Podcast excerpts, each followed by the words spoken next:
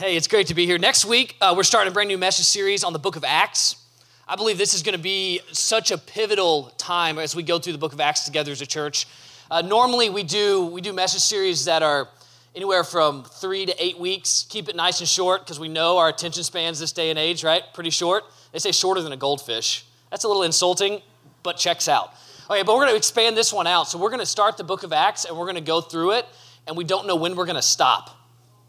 Yeah, oh wow. Someone who said oh wow, someone said oh wow, but it wasn't an excited oh wow. But we're gonna go through because we believe that God wants to do something in this church. He wants to do something through this church. And as, as we've talked as leadership here, we believe God's been preparing our hearts and deepening us, and now He wants to unleash us and empower us. And that's what the book of Acts is about. So I'm so excited. I think God's gonna use this in a powerful way. I think He's gonna use it for you personally, for me personally, and then for us as a church. So I'm excited about that coming up. So starting next week, make sure you don't miss it. All right, today we're finishing up spiritual wholeness, and I want to start off by telling you a story about how I am not all the way whole in every aspect of my life. Surprise, surprise. I had a friend text me a little while back. She was on a dating app and got connected with a guy, and in the course of the conversation, found out that they both knew me. Now, it kind of makes you wonder how that conversation went. You know, is that someone's pickup line? It's like, hey, girl, you cute. You know Elijah Friedemann? I don't know. I don't know exactly how that conversation went, but it came up that somehow they both knew me. And so she texts me and says, Hey, uh, you know, do you know so and so? Can you tell me about them? Like, are they solid? Are they safe? All that. And so I respond and I say, Hey, well, you know, it's been a while. I'm not really close to that person anymore, but solid person. It's good. You should definitely go on a first date. And I sent it. And I looked down and realized I didn't send it to her, I sent it to him. Now, thankfully, I hadn't said his name, so I'm going to play this one off. I said, haha, whoops, sent that to the wrong person, man. And he said, okay, cool, cool. That was about me, though, right? I said, yeah, it was about you. And I tried to play it off and couldn't. And here's the reality I sent the right thing. It was good, it was positive. This is, by the way, just if you came in today, here's the word from the Lord for you. This is why you don't gossip, all right? Over text, especially. Because imagine if it had been like, what a loser, scumbag, I hate the guy. Right? Just imagine. I didn't. It was all positive. And so I sent the right thing in the right way, but to the wrong person. How many of you know that can happen sometimes? Guys, if you bring flowers to your wife to celebrate her birthday and you get her a gift or maybe tickets to her favorite concert and you give it to her and you say, Happy birthday, babe, but it's on the day after her birthday, it doesn't hit in quite the same way. Uh, you did, the right thing for her. You did it in the right way, but at the wrong time. If you've been making a recipe and you put all the right ingredients in and it's all there, but you substitute the salt for the sugar, and you make those cookies and you feed them to people, right? You might have put all the right type of ingredients in there, but you did it in the wrong way. In life, if we want to be spiritually whole people, we have to have everything in alignment. So, we talked about spiritual wholeness, that God can bring this wholeness and completeness to our spiritual lives where we can be fully in alignment with Him and His will for our lives. It's possible. The Bible talks about it over and over again. We talked the first week about how that, what that looks like is victory over sin. That sin no longer has to have mastery over our lives, but God can free us by His power, by His grace, from the power of sin. You don't have to stay stuck in the cycles of sin maybe you've experienced. Last week, we had Pastor Roberto come in from Mexico City and talk about how we can live life in the fullness of the Spirit. That God Himself will dwell in our lives, and if we allow Him to, we'll actually have space in all of our lives to control and guide and lead and empower and help us to be who He wants us to be. But you can have both those things. You can have the Holy Spirit at work in your life, and you can have a life with victory over sin. But if you're missing this last component of spiritual wholeness, then it'll be exactly like what I did texting the right thing in the right way to the wrong person. If you miss out on a life of love, it does not matter what else you do. In fact, in 1 Corinthians 13, right, you've heard this at every single wedding you've been to. It talks, Paul talks about love. He's writing about love is patient, love is kind, doesn't envy, doesn't boast, isn't proud, isn't rude, it's not self seeking. But he says this you can live your life, you can give all you possess to the poor, you can give up your life, sacrifice your life for the right thing. He says, give up your life to the flames, but if you have not love, you gain nothing. Love is at the center of what it means to be spiritually whole. If you have your Bibles, go to Matthew chapter 5 today. This comes in what we know as the Sermon on the Mount in Matthew chapter 5 and 6 and 7. Jesus gives some of his best teaching. Now, is that fair to say Jesus has better teaching than others? I don't know, but this is where he sums up so much of what he wanted to teach. And in Matthew chapter 5, starting in verse 43, he gets around to address love. And he says some things here that, to be honest, I wouldn't say, but he's Jesus, so I'm going to let him say what he wants to say and speak into our lives today. Matthew chapter 5, verse 43, Jesus said, You've heard that it was said, You shall love your neighbor and hate your enemy. Now, real fast, the Old Testament repeatedly talks about loving your neighbor. What it never says is hate your enemy. You know what that sounds like to me? That sounds like us to me, right? We put in, we insert things into God's word that are self serving. When we come to God's word, we should never insert ourselves into it. We open our lives up to receive it, be challenged by it, be shaped by it. And so, right here, this is, this is a prime example of a great, it makes sense you shouldn't love your enemies, you should hate them, right? And then Jesus totally redirects that. So he said, You've heard that it was said, love your neighbor, that's biblical, hate your enemy, not biblical. But verse 44, Jesus says, I say to you, love your enemies. Pray for those who persecute you. One of the best teachings, I think, on what does it look like to love your enemy, practically, is to pray for them every single day. Pray for them more than you pray for yourself, more than you pray for those who are closest to you. You want to grow in love for someone, lift them up. And I'm not talking pray like those, you know, those prayers in the Psalms, like, Lord, smite mine enemy. Not that prayer. This is the prayer of like, Lord, bless them. Would you give them an abundance of yourself? Would you give them relationships that flourish? Lord, would you, would you financially prosper them? Would you help them to be in perfect alignment with others in their lives and bless their families? That's the kind of prayers we're talking about. Jesus says, Love your enemies. This is countercultural. It's undercutting what the Jewish people would have heard their whole lives. It undercuts what we experience and think in our own lives. Love your enemies, pray for those who persecute you. And then what he says next brings it all into focus. Verse 45 so that the result is that you may be sons of your Father who is in heaven. But the way you love indicates something about your relationship to your Father in heaven. And when you love like he does, which is loving your enemy, then you actually model his character and you will be established more deeply in your identity as a son of God. Now, ladies, you too can be sons of God, okay? We have to be the bride of Christ as men. You can be sons of God. Back in this time, the son would have inherited in a different way than ladies would have. So, ladies, just embrace it, okay? You are sons of God. That, that's okay. But as, as we love well, we actually embrace more deeply this identity as sons or daughters of God. Love is at the center of what it means. And this is why we reflect that character. Jesus here goes on to talk about, he says, He makes the sun rise on the evil and on the good. And he sends rain, which is a good thing, right? They, they depended on crops in this culture. He sends rain on the just and on the unjust. He says, God blesses everybody. We should be like him. Verse 46 If you love those who love you, what reward do you have? Don't even the tax collectors do the same? If you greet only your brothers, what more are you doing than others? Don't even the Gentiles do the same? The tax collectors and Gentiles in this time were looked on as the worst, most despicable, most sinful people in this culture. And Jesus says they even love the people who love them. There's nothing good or special about saying, last week, I love my mom. Like, hey, good, good, I'm glad. But like, if she loved you, then that's not that big of a deal that you loved your mom back. It's just not. But it's a lot harder to love someone who hasn't loved you. That's what Jesus is saying here. Okay, if Jesus had stopped there, I would have thought, nice teaching, good teaching, let's call it a day. One, two, three, break, let's head on home for some fish and bread, or whatever they ate back then. But Jesus doesn't stop there. He says a verse, and this is what I wouldn't have said, okay? So just to be clear, I wouldn't have said this. I think this is really challenging, but Jesus said it, verse 48. Therefore, so he's summing up what he's just said. Therefore, you must be perfect as your heavenly Father is perfect. I know what you're thinking. Nailed it already. Like you woke up today and you just thought, I'm perfect. I've nailed it. I've done it. You looked in the mirror, you thought, there is no flaw. There is nothing wrong. You looked at your life financially and relationally and you thought, I'm killing it. If there was a perfect life, it was me. You're probably thinking that, but the rest of us aren't, okay? The rest of us know, you get this intuitively, I'm not perfect. I make mistakes. I've got flaws.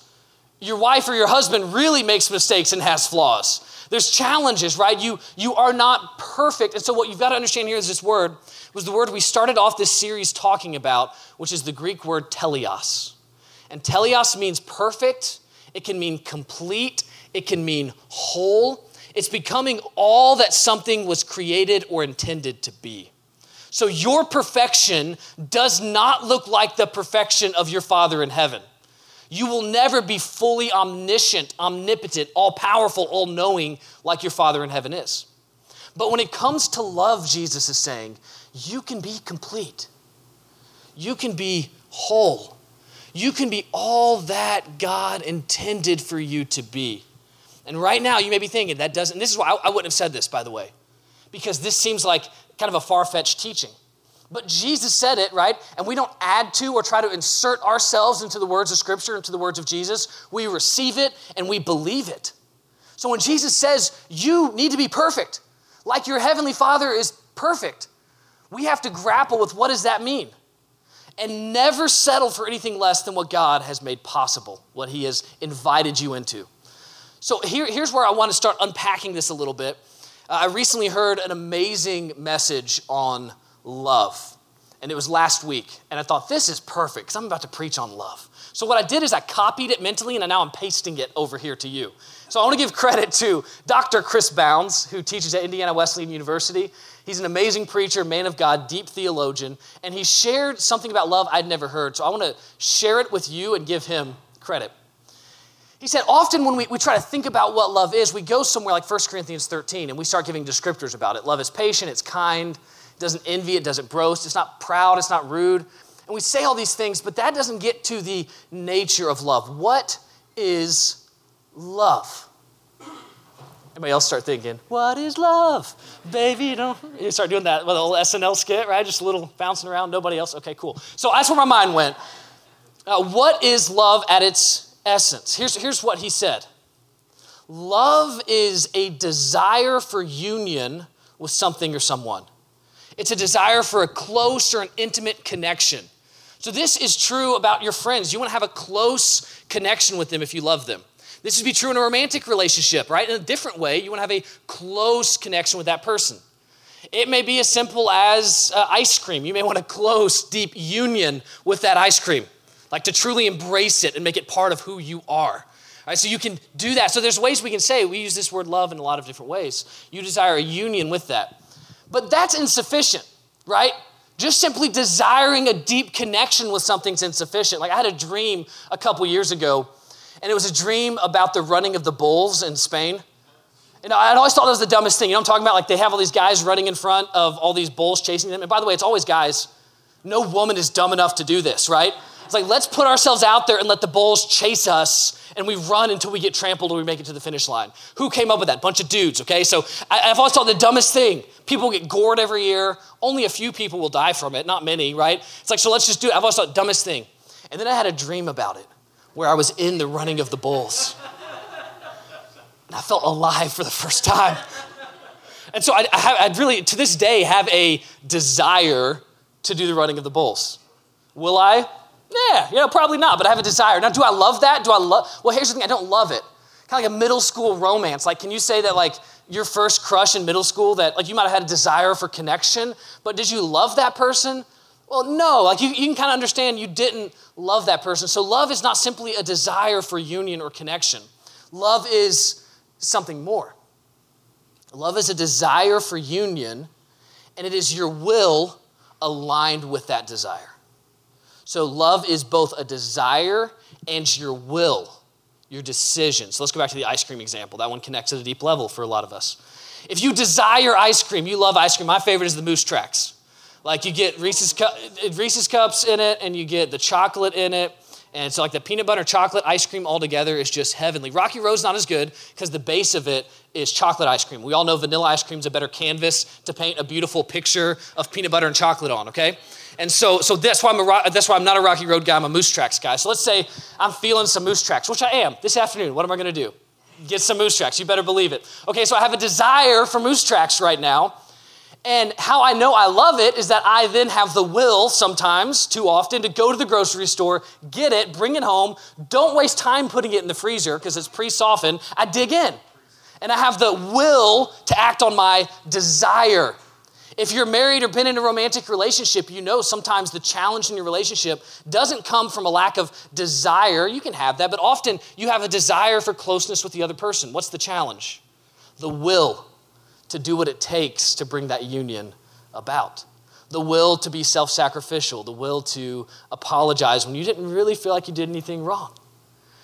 And so, love is both a deep desire for union and the alignment of your will and your life with that desire. Now, this is important for us. If we want to understand what it means to be made perfect in love, we have to grasp that reality. So, when Jesus says in Matthew chapter 22, a few chapters later, same book, Matthew chapter 22, verse 37 to 39, he was asked, What's the greatest commandment? And what did he say? Love the Lord your God with all your heart, all your soul, all your mind, and all your strength. And the second is similar love your neighbor as yourself. What he's saying is you've got to align both your will and your desires and all of who you are with loving God. That's the key. And too often we have this superficial, like, I love God, I'm gonna go to church or I'm gonna pray some, or, but we don't truly have our desires set on Him fully and then the will to do what He wants us to do. Here, here's the problem in all of this, right? For, for this is why we have that issue. The problem is we all come into this world broken, broken by sin. There's, there's sin that we commit, but there's also, the Bible teaches, sin that's kind of built into us until we let Jesus fully deal with it. And we have this sin built into us to where when we're born into this world, think about love, our desire and our will. When we're born into this world, our desires are for ourselves, and our will is aligned with that desire for ourselves.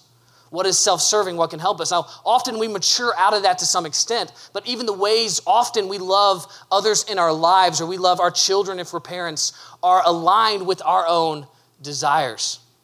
In fact, it's a reality that sometimes, often, even in the church, how we love God is actually self serving. We don't love God because He is God and we love Him for Him. We love Him because we need something out of Him. This is the sugar daddy God that so many people in our world embrace. It's like, I love God when I need something from Him. You've been here, life's going good, ah, I don't really need Him. Suddenly you hit that challenge, sugar daddy God, grant me with another blessing. That's what you need now. That's often how we approach God. And so, built into us is this desire, it's a misalignment with what God wants, it's a desire for what we want, and we act out of that. I want to give you a, a great example of this from my own life. I was probably seven years old. I remember it really vividly. I was taking an art class. Didn't work out, y'all. Just it, this is like one of about five art classes my mom sent me to, like extra things she paid for. None of it worked. At one point, I could kind of draw a horse from a carousel, but I forgot how to do that. That was the only thing I got.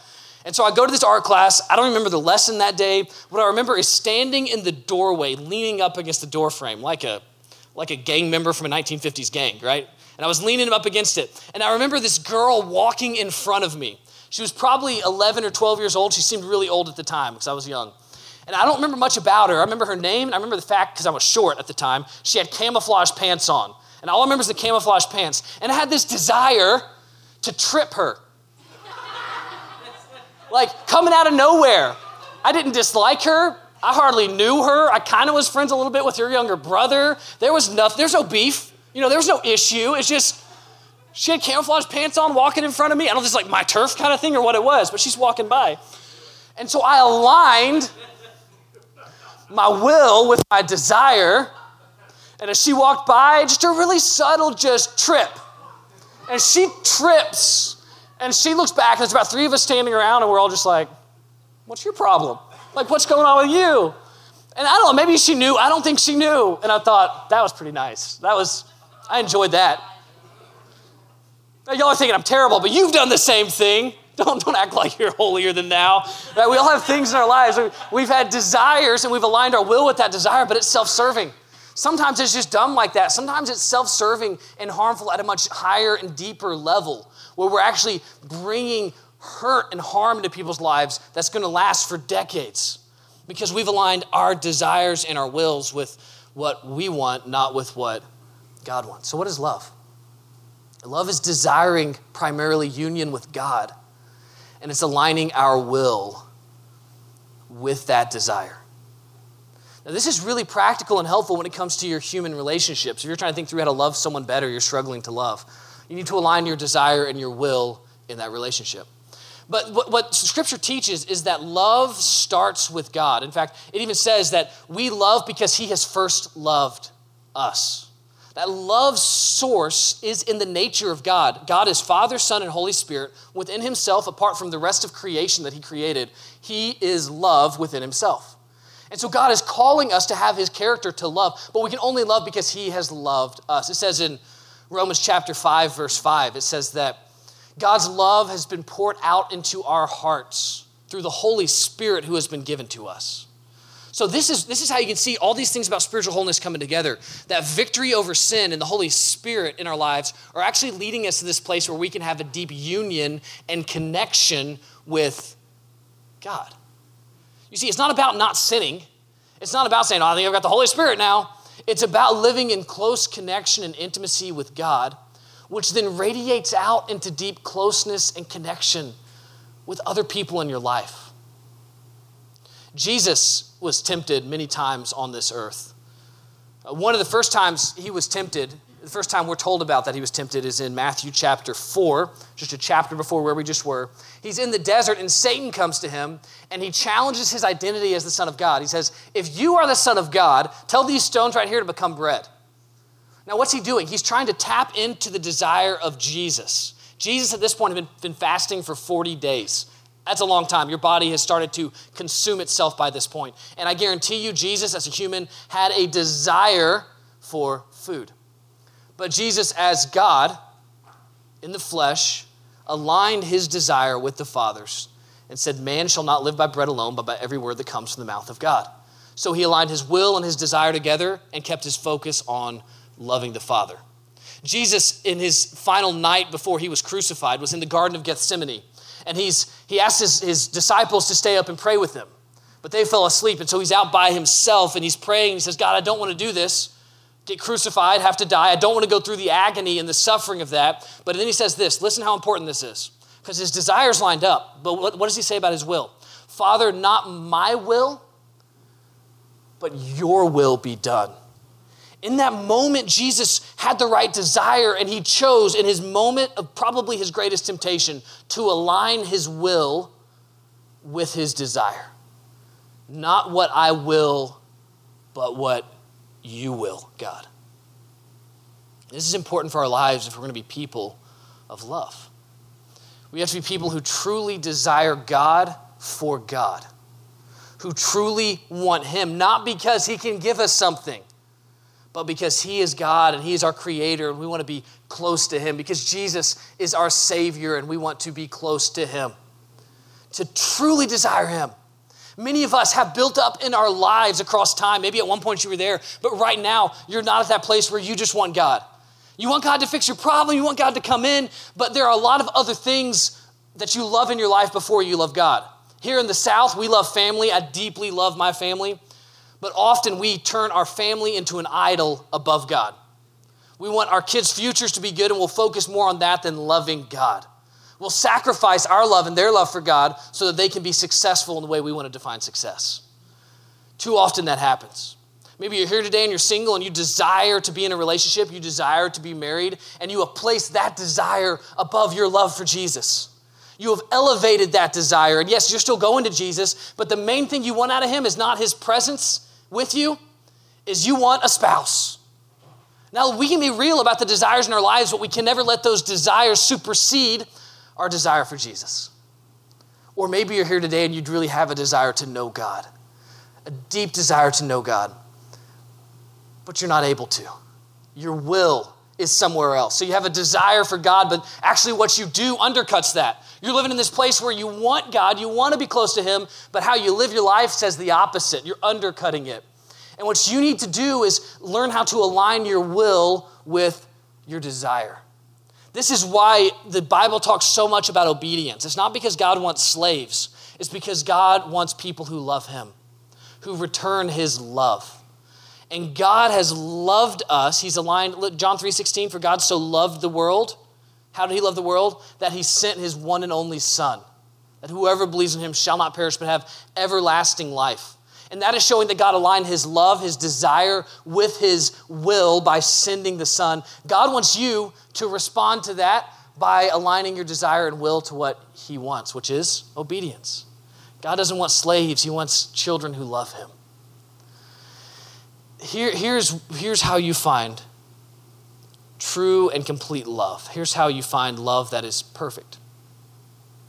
You set your heart firmly on loving God, loving Him before all other things.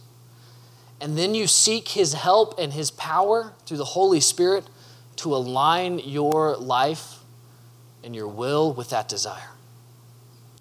And when you've aligned your desire and your will with Jesus, you can love in deep and amazing ways. Many of you will be familiar with the name Corrie Ten Boom. She's a great Christian author, she's, she's a great speaker. But before she was any of that, she and her sister and her dad hid Jewish people back during uh, the, the World War II. They got caught hiding these Jewish people from the Nazis. And so they ended up going to Ravensbrück concentration camp where her dad and her sister died. She survived. She comes out of it. Her faith is intact in Jesus. She, she loves him still, and she decides to take that love to other people. So she actually goes back. World War II ended in 1945. In 1947, she's back in Germany preaching about God's forgiveness to a broken people. The people who were the oppressors were really the broken people. And so the Germans there are this, this broken down, beaten down by what they have done and what their country has done. And she's speaking God's forgiveness into their lives. And as she's doing that, she finishes up by saying, And God can take your sin and throw it into the deepest part of the sea where it's never seen again. She finishes it, she dismisses, they all shuffle out except for one man who comes up to the front. And as soon as he starts walking towards her, she recognizes him because this was one of the officers from the concentration camp where she had been. And her heart sinks. The last time she had seen him was when they were being processed and Her sister Betsie was still alive. They stripped the ladies down to nothing and they processed them through, insulting them, harming them as they went. And this was one of the guards from that time. So she sees him coming up and her heart sinks. And he comes up and he says, Miss, I don't know if you were aware, there's no reason you would be, but I was actually a guard at one of the camps you were in. And she realized that he didn't recognize her but he was still one of the guards. And he said, Your, your message about God's love was so powerful. His forgiveness really touched me. And it would mean the world if, if you would just shake my hand and let me know that you forgave me. And everything inside of her didn't want to do it. But she knew what she, she believed what she had just shared. And she believed in God's forgiveness and in God's love and aligning her desires and her will with what God wanted. She knew, but she knew she was powerless to truly love Him but she knew she could at least reach out her hand. And so, almost woodenly, robotically, she reached out her hand. And as she did and took his hand, she said, The love of God, she said it was a miraculous thing. It just came down to this warmth and this love for this man who was a concentration camp guard, came through her, and she began to weep with him. And she felt true love for him. What did she do in that moment? She didn't want to, but she aligned her will with her desire to be close to God. And when she did that, God made up the difference. God wants you to be perfect. Maybe a better word is complete. Maybe a better word is whole. He wants you to be all He created you to be. And that's going to look like being a person of love who loves your enemies, someone who loves people who don't deserve it, someone who loves people Someone who loves God before you love other people. You put God first before all other things, where your desire is fully on Jesus, where your will is fully fixed on Him. So here's my question for you Is your desire fully fixed on Jesus? If it's not, you need to do what Jesus did, which is look at the desires you have and say, I'm not going to choose those, I'm going to choose the Father maybe your, your desire is there for being close with God, but your will is not. You need to take your will and you need to say to God right now, Father, not my will, but your will be done. Not what I want, but what you want. I believe God has brought us as a church to this place through this message where He wants us to find spiritual wholeness individually and as a community. And what that's going to look like is lives where we have victory over sin lives where we have the fullness of the Spirit but as much as anything else, it's going to look like lives where we truly desire God before all other things. and We align our will with His. So, what does God want you to do with that today? How do you need to open your life up to Him? Let's pray together. Father, I ask right now that you would come in, Lord, to our insufficiency. We've read your word today, and you want us to be perfect or complete or whole in love. And we struggle with that, Lord, because we struggle with our desires and we struggle with our will. But we know that your word is not based on what we can bring to the table, it's based on what you promise to make a reality in our lives. So, Father, as we're here, we're ready, we're open to what you want to do next. Father, would you help us to surrender our will, surrender our desires to you? Would you fill up our lives with your Holy Spirit and with a love that is not of us but comes from you? As we remain in prayer today, is there anyone who just be willing to raise a hand and say, "Man, I, I, there's a misalignment in my desires or my will, or I just I just need to get my desire right, my will right"? Can we just raise a hand and say that's where I'm at right now? I want to love God more, but the desire is just not coming. I want to have my will aligned with that desire, but it's just not happening. Anybody else say that's where I'm at?